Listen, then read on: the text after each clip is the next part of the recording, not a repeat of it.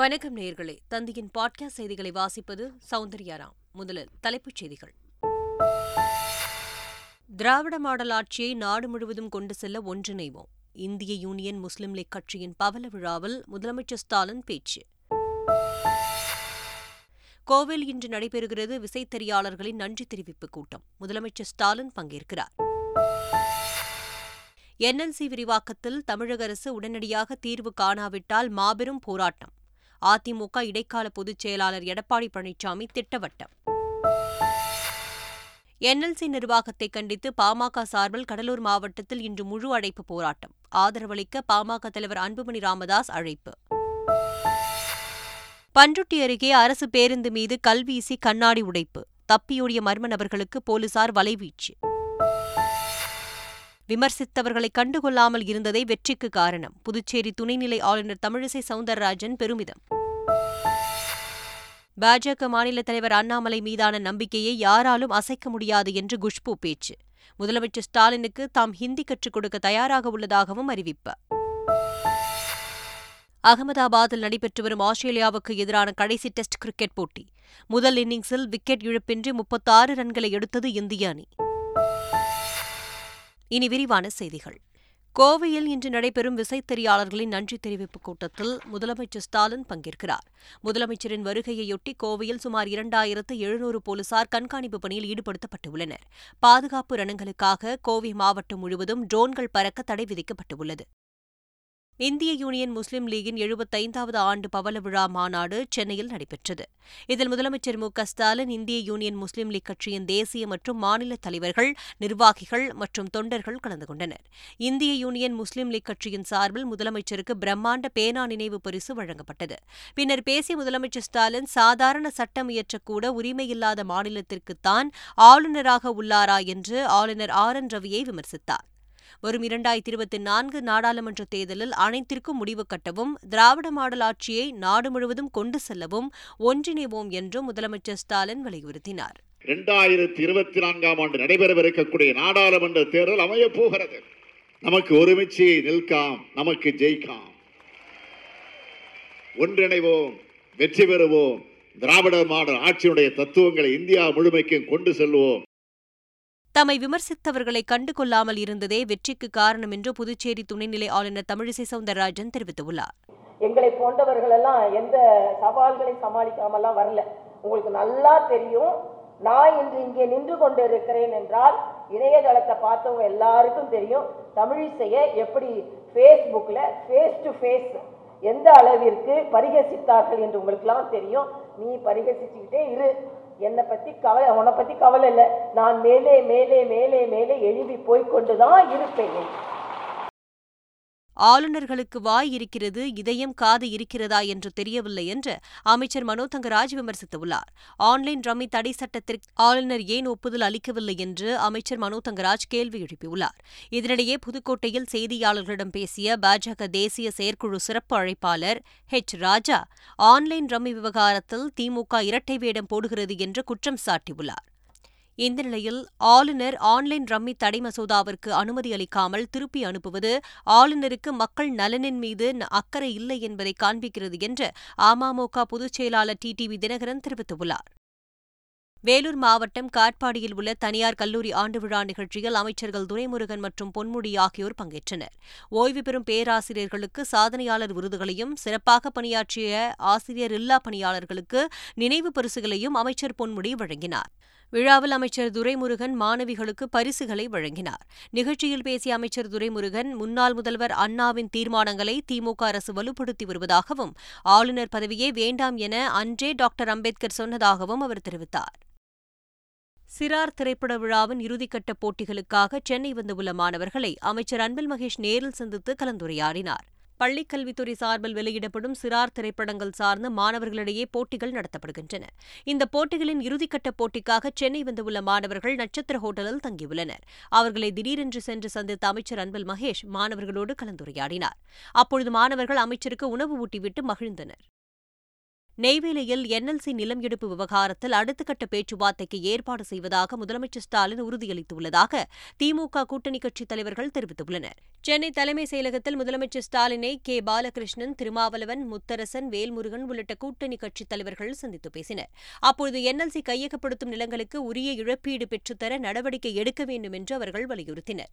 இது தொடர்பாக மத்திய அரசிற்கு கடிதம் எழுதவுள்ளதாக முதலமைச்சர் கூறியதாக திமுக கூட்டணி கட்சித் தலைவர்கள் தெரிவித்துள்ளனர். என் எல் சி நிர்வாகத்தினர் நிலம் கையகப்படுத்துவதற்கு எதிர்ப்பு தெரிவித்து கடலூர் மாவட்டத்தில் இன்று நடைபெறவுள்ள முழு அடைப்பு போராட்டத்திற்கு அனைத்து தரப்பினரும் ஆதரவளிக்க வேண்டும் என்று பாமக தலைவர் அன்பு மணி ராமதாஸ் வேண்டுகோள் விடுத்துள்ளார். இது தொடர்பாக அவர் வெளியிட்டுள்ள அறிக்கையில், என் எல் சிக்கும் கடலூர் மாவட்ட நிர்வாகத்திற்கும் பாடம் புகட்டுவதற்காக இந்த போராட்டம் நடத்தப்படுவதாகவும், இதற்கு உழவர்கள், வணிகர்கள் உள்ளிட்ட பல்வேறு தரப்பினரும் முழு ஆதரவளிக்க வேண்டும் என்றும் கேட்டுக் கொண்டுள்ளனர். என் எல் சி நிலம் கையகப்படுத்தும் விவகாரத்தில் பாமக சார்பில் முழு அடைப்பு போராட்டத்திற்கு அழைப்பு விடுக்கப்பட்ட நிலையில் கடலூர் மாவட்டத்தில் இன்று வழக்கம் போல் கடைகள் இயங்கும் என்று மாவட்ட காவல் கண்காணிப்பாளர் ராஜாராம் தெரிவித்துள்ளார். முழு கடையடைப்பு பந்த் நடவடிக்கைகள் அரசியல் அமைப்புக்கு எதிரானது என்ற தீர்ப்புரை தெளிவாக கொடுக்கப்பட்டிருக்கிறது. எனவே இத்தகைய சட்டத்தை மீறிய சட்ட அரசியலமைப்புக்கு மீறிய இந்த அறிவிப்பை சட்ட ரீதியான நடவடிக்கைகள் கடுமையாக எடுக்கப்படும் என்பது தெரிவித்துக் கொள்ளப்படுகிறது. அதே நேரத்தில் வியாபாரிகள் மற்றும் வர்த்தக நண்பர்கள் தங்களுடைய கடைகளை அச்சமின்றி திறந்து வியாபாரம் செய்யலாம். அனைவருக்கும் விரிவான பாதுகாப்பு ஏற்பாடுகள் செய்யப்பட்டிருக்கின்றன.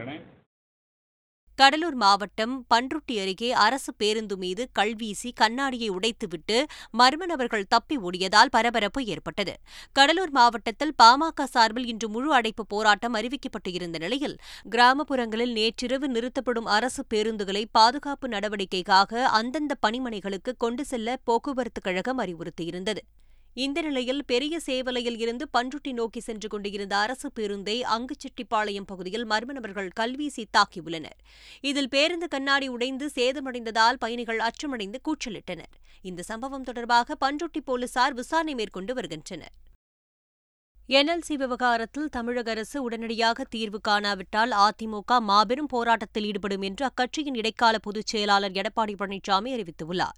நெய்வேலியில் மூன்றாவது அனல் மின் நிலையம் அமைப்பதற்காக நிலம் கையகப்படுத்தும் பணியை உடனே கைவிட வேண்டும் என்று அவர் வெளியிட்டுள்ள அறிக்கையில் தெரிவித்துள்ளார். மத்திய அரசு என் எல் சி நிர்வாகத்தினருடன் தமிழக அரசு முத்தரப்பு பேச்சுவார்த்தையில் ஈடுபட்டு பிரச்சினையை தீர்க்க வேண்டும் என்று வலியுறுத்தியுள்ளார். அண்ணாமலை மீது பொய் வழக்கு பதிவு செய்ததாக கூறி திமுக அரசை கண்டித்து தமிழக பாஜக சார்பில் சென்னை வள்ளுவர் கோட்டத்தில் ஆர்ப்பாட்டம் நடைபெற்றது. இந்த ஆர்ப்பாட்டத்தில் தமிழக பாஜக துணைத் தலைவர்கள் கருணாகராஜன், நாராயணன் திருப்பதி, தேசிய மகளிர் ஆணைய உறுப்பினர் குஷ்பூ, அமர் பிரசாத் ரெட்டி, கராத்தே தியாகராஜன் உள்ளிட்டோர் பங்கேற்றனர். ஆர்ப்பாட்டத்தில் பேசிய குஷ்பூ, தமிழக பாஜக தலைவர் அண்ணாமலை மீதான நம்பிக்கையை யாராலும் அசைக்க முடியாது என்றார். இதனிடையே பிரதமராகும் ஆசையில் முதலமைச்சர் ஸ்டாலின் உள்ளதாக கூறிய குஷ்பூ, முதலமைச்சருக்கு தாம் ஹிந்தி கற்றுக் கொடுக்க தயாராக உள்ளதாக கூறினார். ஸ்டாலின் நினைத்தால் மம்தா பானர்ஜியையும் ராகுல் காந்தியையும் சேர்க்க முடியும் என்று அமைச்சர் ரகுபதி தெரிவித்துள்ளார். மம்தா பானர்ஜியையும் ராகுல் காந்தியையும் நீங்க சேர்க்க முடியுமான்னு எங்க தலைவர் நினைச்சா சேர்க்க முடியும். எப்படின்னாங்க, ரெண்டாயிரத்தி ஒன்பதுல காங்கிரஸ் கூட்டணியில் மம்தா பானர்ஜி இருந்ததை அவர்கள் மறந்து விட்டார்கள். காங்கிரஸ் சேர்ந்து பிரிஞ்சு காங்கிரஸ் எதிர்த்து அரசியல் பண்ணிட்டு இருக்காங்க. எனவே மம்தா வந்து உங்கள் கூட்டணிக்கு வரமாட்டாங்க, தனித்து போட்டியிடுகிறேன் என்று அறிவித்திருக்கிறார் என்று சொன்னார்கள். அறிவிச்சிட்டு போட்டு இன்னைக்கு தேர்தல் நெருங்க நெருங்கத்தானே தெரியும். சிங்கார சென்னை டூ பாயிண்ட் ஓ திட்டத்தின் கீழ் நடைபெற்று வரும் சாலை சீரமைப்பு பணிகளை சென்னை மாநகராட்சி மேயர் பிரியா நேரில் ஆய்வு செய்தார். சென்னை அண்ணாநகர் மற்றும் வள்ளுவர் கோட்டம் பகுதிகளில் நடைபெற்ற ஆய்வுகளில் மாநகராட்சி அதிகாரிகள், திமுக கவுன்சிலர்கள் ஆகியோருடன் இணைந்து மேயர் ஆய்வில் ஈடுபட்டார். தொடர்ந்து பேசிய மேயர் பிரியா, கடந்த ஆண்டை விட பனிப்பொழிவு அதிகமாக இருப்பதால் கொசு உற்பத்தி அதிகரித்துள்ளதாக குறிப்பிட்டுள்ளார். மேலும் மாநகராட்சி கழிப்பிடங்கள் தனியார் உதவியுடன் முறையாக பராமரிக்கப்படும் என்றும் அவர் தெரிவித்துள்ளார். சென்னை எண்ணூர் கழிமுக பகுதியில் கொசஸ்தலை ஆற்றில் மஞ்சள் நிற கழிவு கலந்ததை அடுத்து அந்த இடத்தை மாசுக்கட்டுப்பாட்டு வாரிய அதிகாரிகள் நேரில் ஆய்வு மேற்கொண்டனர். மாசுக்கட்டுப்பாட்டு வாரிய உதவி ஆணையர் வாசுதேவன், அதிகாரிகள் புஷ்பலதா ரங்கராஜ், மீன்வளத்துறை அதிகாரி விஜயலட்சுமி மற்றும் தமிழ் அன்பன் ஆகிய பத்திற்கும் மேற்பட்ட குழுவினர் சம்பவ இடத்திற்கு வந்து ஆற்று நீரை பரிசோதனைக்காக எடுத்துச் சென்றனர். சேலம் கோட்டை அரசு மேல்நிலைப் பள்ளியில் பத்து பனிரெண்டாம் வகுப்பு மாணவிகளைக் கொண்டு விடைத்தாள் முகப்பு பகுதியில் தைக்கும் பணியில் ஈடுபடுத்தப்பட்டது தொடர்பான வீடியோ சமூக வலைதளங்களில் பரவியது. இதையடுத்து விசாரணை நடத்த தேர்வுத்துறை இயக்குநர் பரிந்துரை செய்திருந்தார்.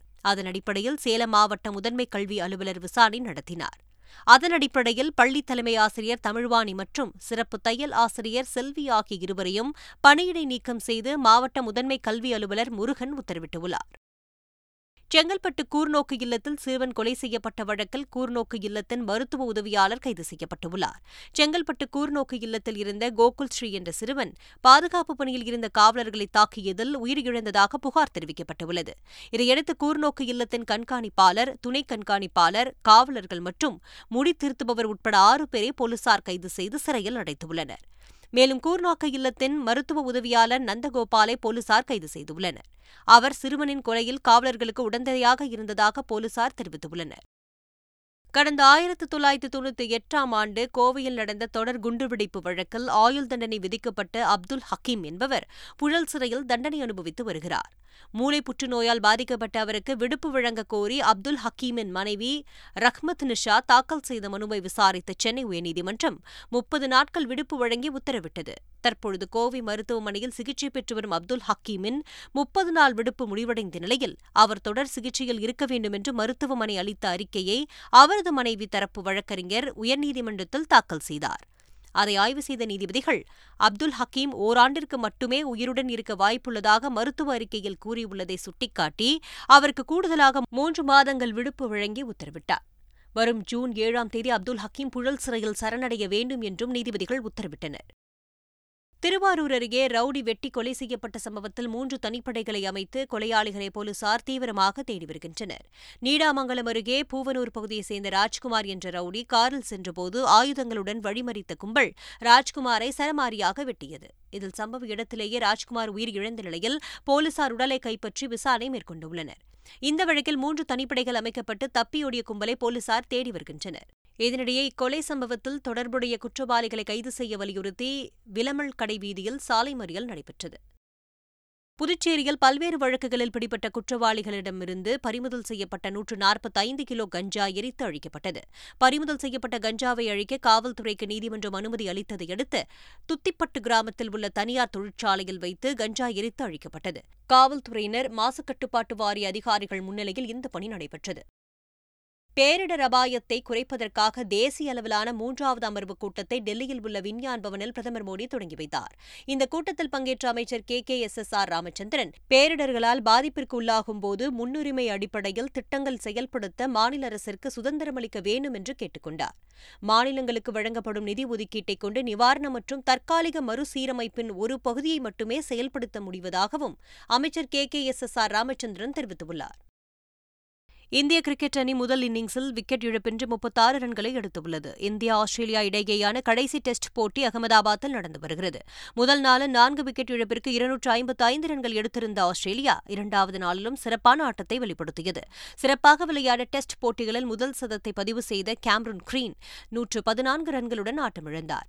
தொடர்ந்து கவாஜாவும் நூற்று எண்பது ரன்களுக்கு ஆட்டமிழக்க ஆஸ்திரேலியா நானூற்று எண்பது ரன்களுக்கு ஆல் அவுட் ஆனது. தொடர்ந்து களமிறங்கிய இந்திய அணி நிதானமாக ஆட்டத்தை வெளிப்படுத்தியது. இரண்டாம் நாள் ஆட்ட நேர முடிவில் விக்கெட் இழப்பின்றி முப்பத்தாறு ரன்களை இந்திய அணி எடுத்துள்ளது.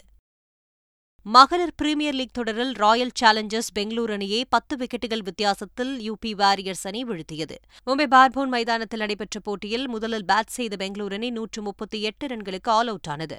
வாரியர்ஸ் அணி தரப்பில் எக்லஸ்டோ நான்கு விக்கெட்டுகளையும் தீப்தி மூன்று விக்கெட்டுகளையும் வீழ்த்தினார். தொடர்ந்தாடிய யூபி வாரியர்ஸ் அணி விக்கெட் இழப்பின்றி நூற்று முப்பத்தி ஒன்பது ரன்கள் எடுத்து வெற்றி பெற்றது. அந்த அணி வீராங்கனை அலைசா ஹிலி ஆட்டமிழக்காமல் தொன்னூற்றாறு ரன்கள் சேர்த்தார். இதன் மூலம் நான்காவது தொடர் தோல்வியை சந்தித்த பெங்களூரு அணி புள்ளிப்பட்டியலில் கடைசி இடத்தில் உள்ளது. மீண்டும் தலைப்புச் செய்திகள். திராவிட மாடல் ஆட்சியை நாடு முழுவதும் கொண்டு செல்ல ஒன்றிணைவோம். இந்திய யூனியன் முஸ்லிம் லீக் கட்சியின் பவள விழாவில் முதலமைச்சர் ஸ்டாலின் பேச்சு. கோவையில் இன்று நடைபெறுகிறது விசைத்தறியாளர்களின் நன்றி தெரிவிப்பு கூட்டம். முதலமைச்சர் ஸ்டாலின் பங்கேற்கிறார். என் எல் சி விரிவாக்கத்தில் தமிழக அரசு உடனடியாக தீர்வு காணாவிட்டால் மாபெரும் போராட்டம். அதிமுக இடைக்கால பொதுச் செயலாளர் எடப்பாடி பழனிசாமி திட்டவட்டம். என்எல்சி நிர்வாகத்தை கண்டித்து பாமக சார்பில் கடலூர் மாவட்டத்தில் இன்று முழு அடைப்பு போராட்டம். ஆதரவளிக்க பாமக தலைவர் அன்புமணி ராமதாஸ் அழைப்பு. பண்ருட்டி அருகே அரசு பேருந்து மீது கல்வீசி கண்ணாடி உடைப்பு. தப்பியோடிய மர்ம நபர்களுக்கு போலீசார் வலைவீச்சு. விமர்சித்தவர்களை கண்டுகொள்ளாமல் இருந்ததே வெற்றிக்கு காரணம். புதுச்சேரி துணைநிலை ஆளுநர் தமிழிசை சவுந்தரராஜன் பெருமிதம். பாஜக மாநில தலைவர் அண்ணாமலை மீதான நம்பிக்கையை யாராலும் அசைக்க முடியாது என்று குஷ்பூ பேச்சு. முதலமைச்சர் ஸ்டாலினுக்கு தாம் ஹிந்தி கற்றுக் கொடுக்க தயாராக உள்ளதாகவும் அறிவிப்பு. அகமதாபாத்தில் நடைபெற்று வரும் ஆஸ்திரேலியாவுக்கு எதிரான கடைசி டெஸ்ட் கிரிக்கெட் போட்டி முதல் இன்னிங்ஸில் விக்கெட் இழப்பின்றி முப்பத்தாறு ரன்களை எடுத்தது இந்திய அணி. இத்துடன் பாட்காஸ்ட் செய்திகள் நிறைவடைந்தன.